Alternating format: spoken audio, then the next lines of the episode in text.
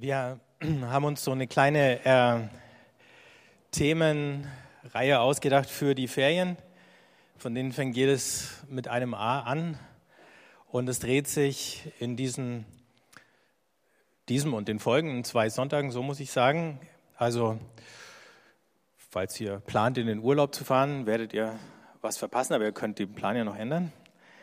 Um es nicht zu verpassen, es dreht sich um äh, das Leben im Geist. Wie leben wir, indem wir verbunden sind mit Gott? Wie werden wir aus dieser Beziehung zu Gott lebendig? Wie werden wir verändert? Und äh, da gibt es ein paar Dinge, an die man denken kann. Und das erste ist, ähm, wir können lernen, aufmerksam zu sein oder zu werden. Ein guter Grund oder ein, nette, ein nettes Beispiel, wie das mit der Aufmerksamkeit funktioniert, haben wir in diesen Tagen, denn ich weiß nicht, äh, wer von euch sich für äh, Sterne und äh, so interessiert. Ähm, wir sind ja in einer der Sternschnuppen intensivsten Zeiten dieses Jahres. Ähm, die Erde fliegt durch den Perseidenstrom, der heißt deswegen so, weil er aus dem Sternbild des Perseus kommt. Und äh, falls ihr euch im Himmel ein bisschen auskennt, äh, wenn ihr die Cassiopeia kennt, dieses Sternbild, das aussieht wie ein W. Kennt es jemand? Genau, in der Nähe der Cassiopeia sitzt der Perseus. Der ist ziemlich popelig klein, den kennt kaum jemand, aber irgendwo so in der Richtung. Das heißt, wenn ihr heute Abend rausgeht und an den Himmel schaut und hoffentlich keine Wolken vor der Nase habt, dann werdet ihr den so im Nordosten sehen. Und wenn man da hinguckt, äh, dann kann man vor allen Dingen in der Nacht von Montag auf Dienstag, falls es keine Wolken gibt, bis zu 100 Sternschnuppen in der Stunde sehen, sagen die Astronomen. Das ist viel. Ähm, die meisten sind wahrscheinlich froh, wenn sie drei oder vier gesehen haben und das reicht auch schon. Aber gerade dieses Sternschnuppen sehen, das ist ja ähm, nicht nur vom Aberglauben ein bisschen behaftet, so wenn du eine siehst, darfst du dir was wünschen, aber du darfst niemandem verraten, was es war, weil sonst kriegst du es nicht oder so ähnlich. Äh, Glaube ich, funktioniert das. Aber es ist ja tatsächlich so, wenn man so eine Sternschnuppe sieht, dann gibt es irgendwie so ein, also zumindest bei mir und bei Leuten, die ich kenne, irgendwie so ein, äh, so einen freudigen Überraschungseffekt. Boah, ähm, und es gibt welche, die sind ganz klein und dünn und zischen nur so dahin und dann gibt es andere, da fragt man sich, ob man das jetzt irgendwie gerade verwechselt mit einer Leuchtkugel, die irgendein Spaßvogel darauf geschossen hat, wenn es nicht einfach so weiß wäre statt rot oder grün oder was die sonst immer sind, die Leuchtkugeln. Die fallen dann ganz langsam und man meint fast irgendwas zu hören, aber es ist ganz still. Also wenn man die Sternschnuppen sehen möchte, dann muss man aufmerksam sein. Also es reicht nicht, sich irgendwo in den Biergarten zu setzen und sich mit dem Gegenüber zu unterhalten und zu meinen, man kriegt dann schon auch noch mit, wie die äh, Sternschnuppen da irgendwo niedergehen sondern man muss da halt einfach hinschauen. Aber man kann auch den Fehler machen, dass man sich ein Fernglas nimmt und versucht, die Sternschnuppen noch ein bisschen größer zu sehen. Aber die Wahrscheinlichkeit, dass wenn du mit einem Fernglas an den Himmel schaust, du immer genau an den falschen Punkt guckst, ist extrem hoch. Ähm, deswegen haben die äh, Wissenschaftsredaktion vom Bayerischen Rundfunk den Fotografen den Tipp gegeben, also wenn ihr Sternschnuppen fotografieren wollt, braucht ihr ein Stativ, ihr braucht eine ganz, ganz lange Belichtungszeit bei eurer Kamera und ihr müsst einen extremen Weitwinkel benutzen. Also übertragen auf uns, das Feld der Aufmerksamkeit muss so weit sein, wie es irgendwie geht. Oder nochmal anders, ich gucke zwar in die Richtung von diesem Sternbild Perseus, aber ich muss ein weites Feld im Blick haben, wo dann, wenn eine kommt, die Sternschnuppe vorbeifliegt. Und dann sehe ich sie, wenn ich aufmerksam bin. So ähnlich funktioniert es in vielen anderen Bereichen des Lebens auch. Deswegen ist dieses Sternschnuppengucken eine tolle Übung. Also wenn ihr heute Abend dann hinausgeht, am besten irgendwo hin, wo es kaum Streulicht gibt, also weit raus aus der Stadt, dann seht ihr natürlich noch viel mehr am besten hoch rauf auf irgendeinen Berg. Treffe ich euch alle, alle heute Abend in Malustein wahrscheinlich. Ähm, dann gibt es da möglicherweise was zu sehen. Aber Aufmerksamkeit und das hört man da jetzt schon ein bisschen durch bei dem Beispiel, äh, ist was, äh, was auch eine kleine Kunst ist. Ähm, wir üben ja oft, uns zu konzentrieren auf irgendwas. Da versuchen wir dann, irgendeinen Punkt, irgendein Thema, irgendeine Sache möglichst genau und möglichst intensiv zu betrachten oder zu studieren. Und wenn wir uns konzentrieren auf einen Punkt, deswegen heißt es ja auch Zentrum, steckt in Konzentration drinnen, dann äh, wird der Radius unserer Aufmerksamkeit immer enger. Ähm, manches bekommen wir dann gar nicht mehr mit. Also das schönste Beispiel an Konzentration war für mich eins von unseren Kindern, ich sage bewusst nicht welches, konnte sich so toll konzentrieren auf sein Spiel, dass es tatsächlich, also war noch ganz klein, äh, vergessen hat, dass er eigentlich gleichzeitig auf die Toilette musste. Hatte dann Folgen, hat aber nicht mal gemerkt, dass nass geworden war oder so. War so vertieft in sein Spiel, das ist Konzentration. Ähm, da hat aber die Aufmerksamkeit für einen wichtigen Aspekt gefehlt. Ähm, aber es ist ja auch nicht so schlimm, wenn man klein ist, dann hat man andere, die aufmerksam sind und auf einen achten und die dann sich um das entstandene Problem kümmern. Also, ähm, aber manchmal, wenn wir uns zu sehr konzentrieren auf eine Sache, die aus irgendeinem Grund unsere ganze Aufmerksamkeit beanspruchen möchte, die uns total mit Beschlag belegt, dann ähm, verpassen wir das, was eigentlich interessant wäre oder was eigentlich auch wichtig wäre. Oder wir verbeißen uns an irgendeinem Thema oder an einem Problem und kommen davon nicht mehr los und irgendwann trübt das unser ganzes Lebensgefühl ein. Aufmerksamkeit bedeutet eben nicht nur, ich starre auf das, was ich schon kenne, sondern ich versuche offen zu sein für das, was ich noch gar nicht wahrgenommen und entdeckt habe. Vielleicht auch deswegen sagt Jesus immer wieder in seinen Gleichnissen, wer Ohren hat zu hören, der höre. Es ist gar nicht selbstverständlich, dass man das alles mitbekommt. Manchmal sind wir so betriebsblind, dass uns bestimmte Sachen, obwohl sie vor unserer Nase passieren, wie zum Beispiel in den Gleichnissen von Jesus, das Reich Gottes, das kommt, das ist vor der Nase der Leute und sie sehen es nicht, sie erkennen es nicht, sie sind blind dafür. Und deswegen sagt Jesus, wer Ohren hat zu hören, der höre und hofft, dass die Gleichnisse, die er erzählt, den Leuten die Augen öffnen, indem sie ihnen zeigen, sie müssen nochmal anders draufschauen. Und wenn sie das dann tun, dann sehen sie es hoffentlich. Aber keineswegs automatisch. Also Aufmerksamkeit, die Kunst der Aufmerksamkeit funktioniert mehr so, dass wir sozusagen einen Radarschirm aufziehen und auf den gucken, was da möglicherweise alles kommt oder sich bewegt anstatt dass wir mit einem Teleskop auf einen bestimmten Punkt starren. Oder es ist mehr, wir schauen mit dem Weitwinkel, dieser Weitwinkelkamera, die die Sternschnuppen einfangen soll, ähm, und wir kommen weg von so Scheuklappenperspektiven auf unser Leben. Wir versuchen unsere Sinne zu nutzen, dafür wach zu sein, was wir sehen, hören, schmecken, riechen, spüren, auch den inneren Sinn dafür, was sich in mir regt.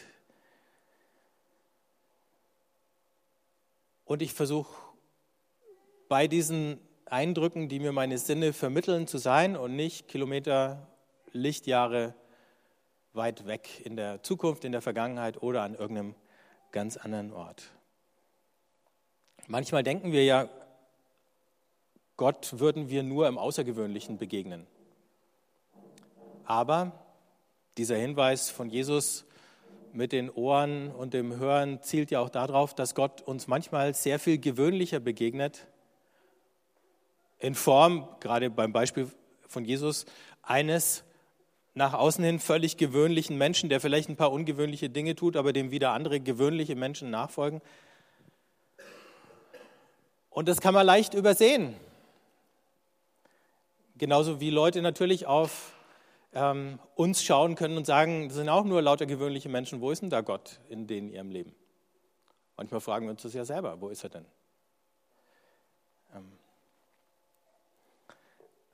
Also Aufmerksamkeit ist die Kunst, Gott auch in dem Gewöhnlichen zu begegnen. Dann brauche ich eben gar nicht das außergewöhnliche äh, High des Urlaubserlebnisses, um Gott da drin nahe zu sein. Das kann ich natürlich auch, wenn ich es habe, aber ich kann ihm auch in der Umgebung, wo ich jetzt bin, nah sein. Es ist ganz interessant in der Bibel mal zu gucken, wie diese Sprache der Aufmerksamkeit da funktioniert. Ähm das eine, was mir aufgefallen ist, ist, dass oft äh, wir Begriffe verwenden für Gottes Gegenwart, die irgendwie, wie soll ich sagen, räumlich gedacht sind. Ne? Ich höre ganz oft dieses Gebet, danke, dass du da bist, Gott oder so. Ähm, das ist natürlich richtig. Und auf der anderen Seite, wie könnte er denn nicht da sein? Ähm, räumlich gedacht. Interessanterweise gibt es im Alten Testament eben eine ganz andere Vorstellung, die gar nicht räumlich denkt, sondern die in so Beziehungsbegriffen denkt. Und das ist die Vorstellung vom Angesicht Gottes. Und dann geht es darum, dass Gott mir sein Angesicht zuwendet, dass er es mir freundlich zuwendet. Manchmal wendet er es mir auch zornig zu. Dann heißt es, ich vergehe vor deinem Angesicht in den Psalmen. Ähm, in dem aaronitischen Segen heißt, der Herr erhebe sein Angesicht auf dich. Das heißt, er wendet es dir freundlich und gnädig zu. Ähm, ein Psychologe hat dazu angemerkt, ähm, dass unser Bewusstsein davon, wer wir selber sind, unser Gefühl für Identität, ganz früh dadurch entsteht, dass wir Blickkontakt bekommen mit Vater, Mutter oder den frühesten Bezugspersonen, die sich um uns kümmern. Und je nachdem, wie dieses Angesicht, das sich mir zuwendet, mich anschaut, äh, lese ich was raus über mich selber, manchmal zu Recht, manchmal zu Unrecht. Ähm, aber wenn mich das zornig anschaut, dann gebe ich mir sozusagen die Schuld für den Zorn spontan.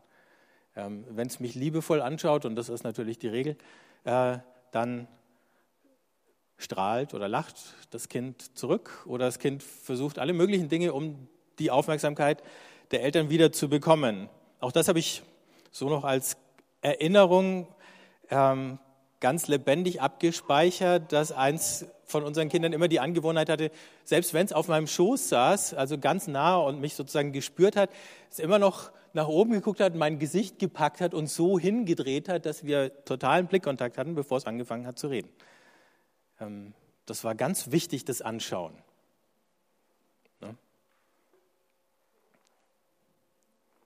Wir machen das ja umgekehrt mit Kindern auch. Schau mich an, hör mir zu. Aber dann meistens,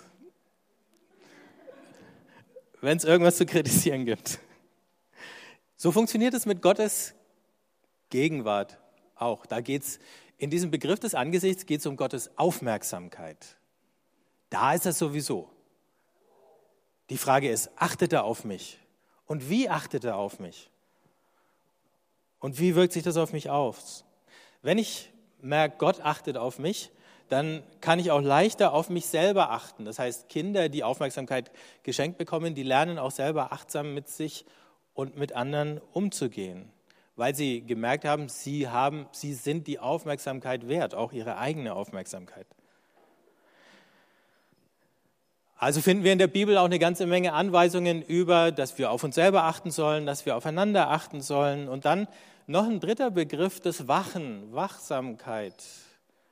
Jetzt nicht einfach nur aus einer Situation der Bedrohung heraus oder dass irgendwas überwacht werden muss. Davon haben wir in den Zeitungen jetzt genug gelesen, wie wir überwacht werden, aber hier geht es um was anderes, nicht um Kontrolle, nicht um Sorge und Angst, sondern in der Erwartung, dass wenn ich wachsam bin, ich sozusagen Gott dabei ertappe, wie er irgendwo in meiner Nähe oder an mir selber irgendwas tun möchte. Ich habe eine Geschichte gelesen von einem jungen Mann, ähm, der kam zu einem Therapeuten und äh, das Problem war, der war 17, 18, 19, äh, dass er in regelmäßigen Abständen total ausgetickt ist, wenn er äh, wütend geworden ist. Und er konnte diesen Zorn überhaupt nicht mehr kontrollieren. Das hat ihn dann selber so fertig gemacht hinterher, dass er fast den Lebensmut verloren hat, weil er das nicht in den Griff bekommen hat. Und äh, der Therapeut hat dann mit ihm so kleine Übungen gemacht in Aufmerksamkeit. Ähm, und hat gesagt, pass auf, üb das regelmäßig, aber wenn so ein Wutanfall kommt, dann machst du es bitte erst recht. Und eine von diesen Übungen war ganz einfach. Ich sage, geh durchs Zimmer, geh 10 oder 20 Schritte und versuch mal den Boden unter deinen Füßen zu spüren. Lenk die Aufmerksamkeit auf diese Nervenenden da in deinen Füßen. Versuch den zu spüren. Und dann hat er ihm erklärt, all die Eindrücke, die Gefühle, die Sinneseindrücke, die wir haben, die sind wie ein großes Rad. Ähm, und von der Felge von diesem Rad, wo diese ganzen Dinge sich abspielen, äh, führen wie beim Fahrrad Speichen nach innen und innen ist die, die Narbe, um die sich alles dreht. Und du kannst, wenn du das ein bisschen übst, zurückgehen bis in die Narbe, bis in das Innere von diesem Rad und dann schaust du dir die Felge an und siehst, da sind alle möglichen Sachen drauf. Aber, und das war das Wichtige für diesen jungen Mann, du bist viel mehr als nur ein Ausschnitt von dieser Felge. In dem Moment, wo der so wütend war, konnte er nur noch diesen Ausschnitt von dieser Felge sehen. Und dann war er das für sich gedacht. Dann war er einfach nur noch sein Zorn. Und er konnte da nicht mehr raus. Und so über Monate hat er mit dem Therapeuten geübt und hat dann festgestellt, der Zorn ist da, er kann den wahrnehmen, er kann den beschreiben, aber irgendwann hat er gemerkt, er ist mehr als nur der Zorn. Das ist das Tolle, wenn wir lernen, aufmerksam zu werden für die vielen Dinge, die gleichzeitig passieren in unserem Leben und um uns herum, dass wir nicht mehr gefesselt sind an eines, an ein Problem, das uns das Leben vermiest, Und dafür war die Übung mit den Füßen gut. Nach Monaten stellte er auf einmal fest, ich bin nicht mein Zorn. Und in dem Moment, wo er verstanden hat, ich bin nicht mein Zorn, konnte er den einfach vorbeiziehen lassen. Und dieses Problem, das ihm den Lebensmut genommen hatte, hat sich gelegt. Schauen wir uns nochmal zwei Dinge an, einen Text aus dem Alten, einen aus dem Neuen Testament, wo es um diese Sprache der Aufmerksamkeit geht. Gott, der Herr, gab mir die Zunge eines Jüngers, damit ich verstehe, die Müden zu stärken durch ein aufmunterndes Wort. Jeden Morgen weckt er mein Ohr, damit ich auf ihn höre wie ein Jünger. Gott, der Herr, hat mir das Ohr geöffnet. Ich aber wehrte mich nicht und wich nicht zurück. Das ist aus dem Propheten Jesaja, aus einem von den Gottesknechtsliedern. Da geht es um das Hören. Und nicht nur das, der hört für sich selber und dann hat er etwas, was er den anderen sagen kann, was sie aufmuntert, was sie tröstet. Und aus dem Johannesevangelium, da sagt Jesus im fünften Kapitel, der Sohn kann nichts von sich aus tun, sondern nur, wenn er den Vater etwas tun sieht. Was nämlich der Vater tut, das tut in gleicher Weise der Sohn. Denn der Vater liebt den Sohn und zeigt ihm alles, was er tut, und noch größere Werke wird er ihm zeigen, sodass ihr staunen werdet. Das beschreibt nicht nur die Beziehung zwischen Jesus und dem Vater im Himmel, sondern durchaus auch die Art von Beziehung, in die wir hineinwachsen können. Das ist ja nicht exklusiv. Jesus sagt, so wie der Vater in mir ist, so bin ich in euch. Also möchte, dass dieses Modell sozusagen auch sich auf unser Leben überträgt. Und was sagt er? ich tue nichts von mir aus, ich tue das, was ich den Vater tun sehe. Also Jesus hat nicht irgendwie einen abstrakten Katalog von Anweisungen in seinem Hinterkopf, die es irgendwann auszufüllen, äh, auszuführen gilt, sondern er ist in den einzelnen Situationen, in die er kommt, einfach so aufmerksam, dass er sieht, was Gott tut. Die Ulla hat ja vor ein paar Wochen mal in äh, ihrer Predigt davon geredet, dass Jesus jemanden sieht und zwar ganz anders sieht als die anderen ihn sehen. Das war diese Kunst, völlig anders hinzuschauen, in der gleichen Situation. Irgendwas zu bemerken, was kein anderer bemerkt hat. Und dann darauf zu reagieren. Auf einmal passieren ganz erstaunliche Dinge. Deswegen heißt es am Ende, sodass ihr staunen werdet.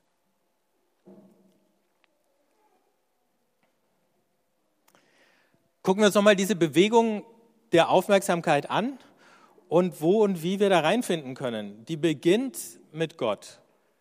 Dieser unsichtbare, verborgene Gott, der dessen Handeln nicht offen zutage liegt, sondern dass wir irgendwie entdecken, aufspüren, erkennen müssen, indem wir aufmerksam sind, der achtet auf mich.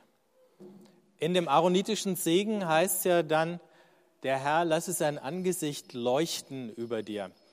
Und das ist ja diese Geschichte zwischen Eltern und Kindern. Äh, wenn dieser Blickkontakt stattfindet und wenn diese Beziehung in Ordnung ist und wenn das Kind die Aufmerksamkeit spürt, dann leuchtet das Gesicht der Mutter oder des Vaters oder wer auch immer das Kind da auf dem Arm hält oder mit ihm etwas unternimmt und dann leuchtet das Gesicht des Kindes zurück. Das ist, das ist das Bild, das wir vor Augen haben können, wenn wir diesen Segen hören. Gott, der sein Angesicht leuchten lässt.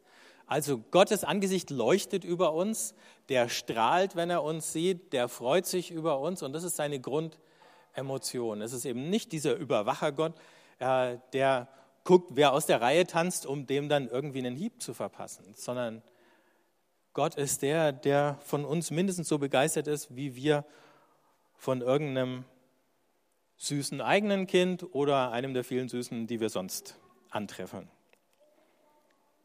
Selbst wenn die sie nicht immer süß benehmen, aber das ist ein anderes Kapitel. Also, Gott schenkt mir seine Aufmerksamkeit ich weiß, ich bin diese Aufmerksamkeit wert, wenn er sie mir schenkt, dann kann ich auch selber aufmerksam sein, was mit mir los ist. Ich kann auf Gott achten, auf das, was er mir sagt, was er mir zeigt, was ich sehe.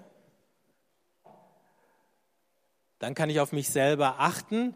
Paulus sagt, als er sich von den Ältesten äh, von der Gemeinde von, Milet, äh, von Ephesus verabschiedet in Milet, äh, Achtet auf euch selbst und achtet auf die Herde, die euch anvertraut ist. Da ist es wieder. Achtet auf euch selbst. Nicht nur schaut, dass ihr nichts Verbotenes macht, sondern achtet drauf, auf diese Verbundenheit. Achtet darauf, dass ihr im Gleichgewicht seid. Achtet darauf, dass es euch gut geht und den anderen. Gönnt euch diese Aufmerksamkeit. Und dann bedeutet es, ich kann auch aufmerksam sein für andere.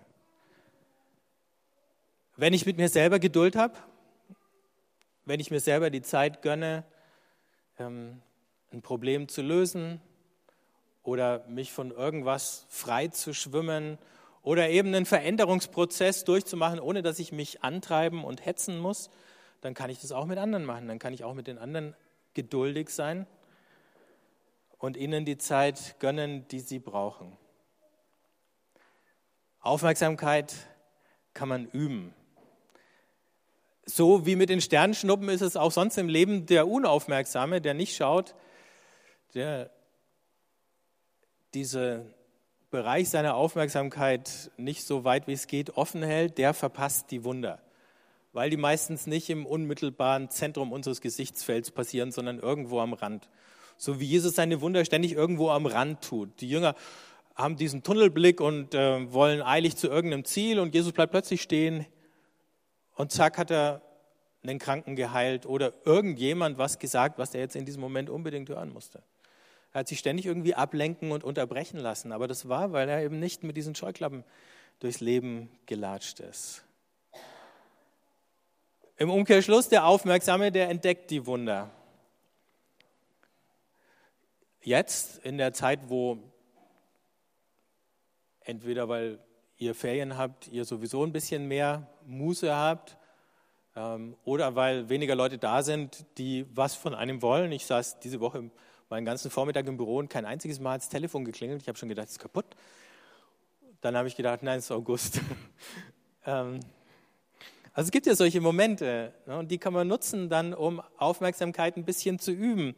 Eine dieser Übungen war die mit dem Gehen und einfach mal auf die Füße achten, was da äh, passiert. Vor 14 Tagen waren wir mit ein paar Männern von Samstag auf Sonntag unterwegs und dann haben wir ähm, am Sonntag früh noch eine Runde Fußball gespielt auf einem, auf einem nassen Rasen, alle barfuß.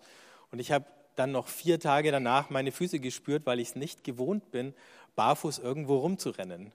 Ich habe jeden Muskeln in diesen Füßen plötzlich gespürt. Aber es geht auch mit Schuhen. Ähm, ihr könnt aber auch einfach mal rausgehen in der, egal in welcher Umgebung, die muss nicht besonders malerisch sein, und einfach mal aufmerksam eine Viertelstunde durch die Gegend laufen und mal gucken, was ihr alles mitbekommt, was, was spürst du, was riechst du, was hörst du für Geräusche, Vögel, welche Vögel singen denn da gerade? Ähm, die Augen offen zu halten für die unterschiedlichen Farben, die da sind und so. Ähm, in dem Moment, wo ich bei dem bin, was meine Sinne ähm, mir sagen, da bin ich schon mal sicher davor, dass ich entweder in der Vergangenheit oder in der Zukunft abgeschweift bin. Da bin ich in dem Moment und in dem Moment kann ich dann aufmerksam sein, was noch alles passiert. Diese Übungen haben nicht den Sinn, dass ich, wenn ich diese Übungen mache, irgendwas ganz Besonderes entdecke. Das ist mit so Übungen ist immer ganz wichtig, dass man versteht, warum er die macht. Die sind dazu da, dass sie mir überhaupt den die Aufmerksamkeit erhöhen, sodass ich generell aufmerksam sein kann. Das ist ein bisschen wie Trainieren beim Sport oder äh, das Üben bei einem Instrument. Das Üben an sich macht noch keinen so großen Spaß. Ähm, aber ich bin danach fitter.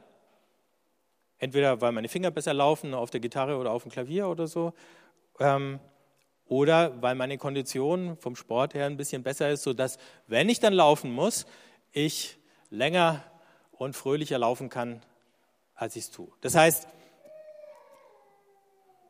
ich brauche, wenn ich so eine Übung mache, nichts ganz Besonderes zu erleben. Viele fangen so eine Übung an, dann sagen sie, äh, da tut sich ja nichts. Ich habe gar nichts Besonderes erlebt. Es sind keine Kronleuchter aufgegangen, ich habe keine tollen Einsichten und so. Warum mache ich das? Ist doch langweilig. Falsch. Wir tun uns einfach manchmal schwer mit der Aufmerksamkeit, also üben wir die manchmal. Nehmen uns Zeit, die bewusst zu üben und dann geht es vielleicht generell besser. Also, das ist eine Möglichkeit. Mach so einen Spaziergang. Andere Möglichkeit, um ein bisschen mehr auf die inneren Zustände zu gucken, ist, schreib ein Tagebuch. Ähm, setz dich wahrscheinlich abends einfach mal hin, denk nochmal zurück, achte mal, wie es dir geht und schreib das mal auf. Geht es jetzt nicht darum, ein lückenloses Protokoll des abgelaufenen Tags niederzuschreiben, sondern die Dinge, die wichtig waren. Woher weiß ich, dass was wichtig ist? Das spüre ich, wenn ich auf meine Gefühle achte, die ich mit dem Ereignis verbinde. Mir ist neulich was Interessantes passiert, da fragt mich irgendwann mal, völlig unvermittelt, meine Frau, äh, was träumst du gerade so? Und ich habe geantwortet, pff,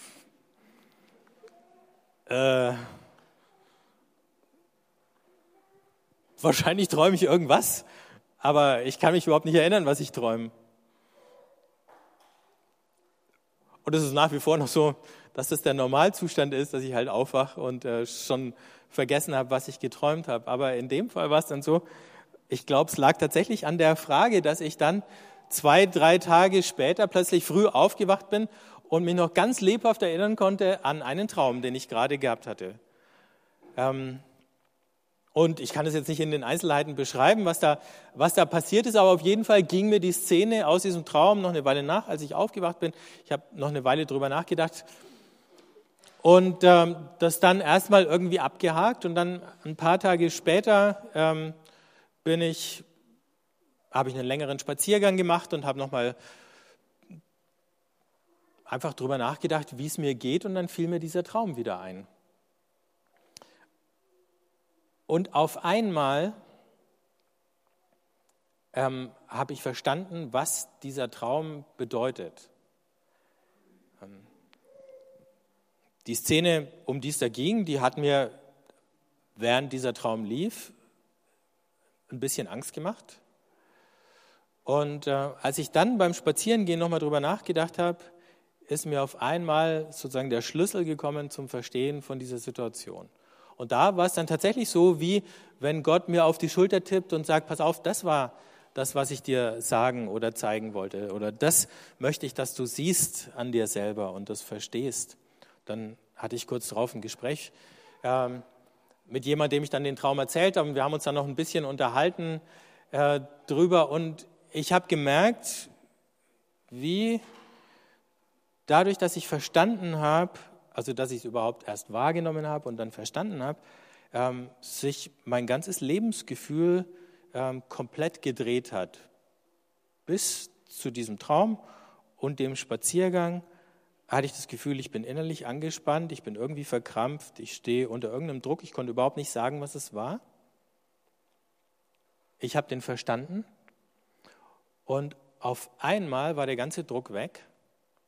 Ähm, ich war plötzlich richtig fröhlich und bin dann nach Hause gefahren und es hat Tage angehalten.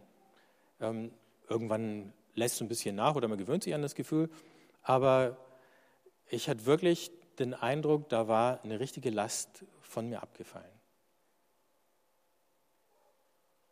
Und ich weiß nicht, ob ohne diese Frage, was, hast, was träumst du gerade, ohne die, die die Aufmerksamkeit auf einen bestimmten Punkt, auf den ich nicht geachtet hatte, gelenkt hat, ob ich diese Erfahrung gemacht hätte. Vielleicht sind es ja auch solche Dinge.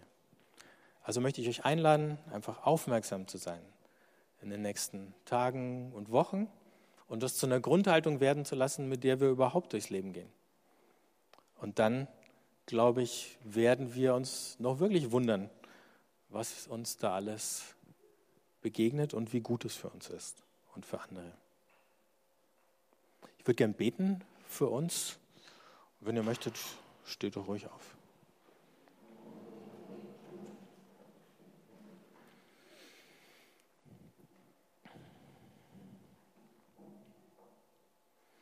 Vater im Himmel, ich danke dir für deine Aufmerksamkeit uns gegenüber. Dass es wirklich so ist, dass dein Angesicht über uns leuchtet.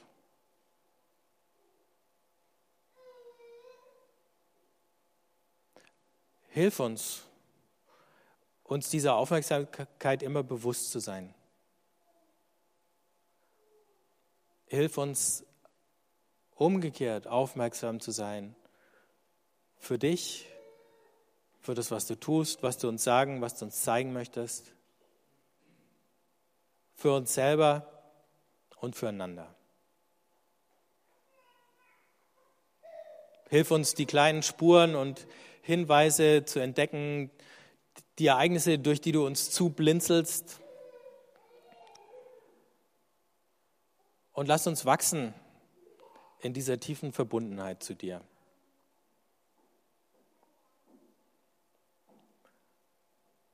Dass die Erfahrung von deiner Gegenwart und deiner Nähe, von deinem Angesicht, sich nicht auf einzelne Momente in unserem Leben beschränkt, sondern auf alles ausdehnt, was wir tun und wo wir sind. Amen.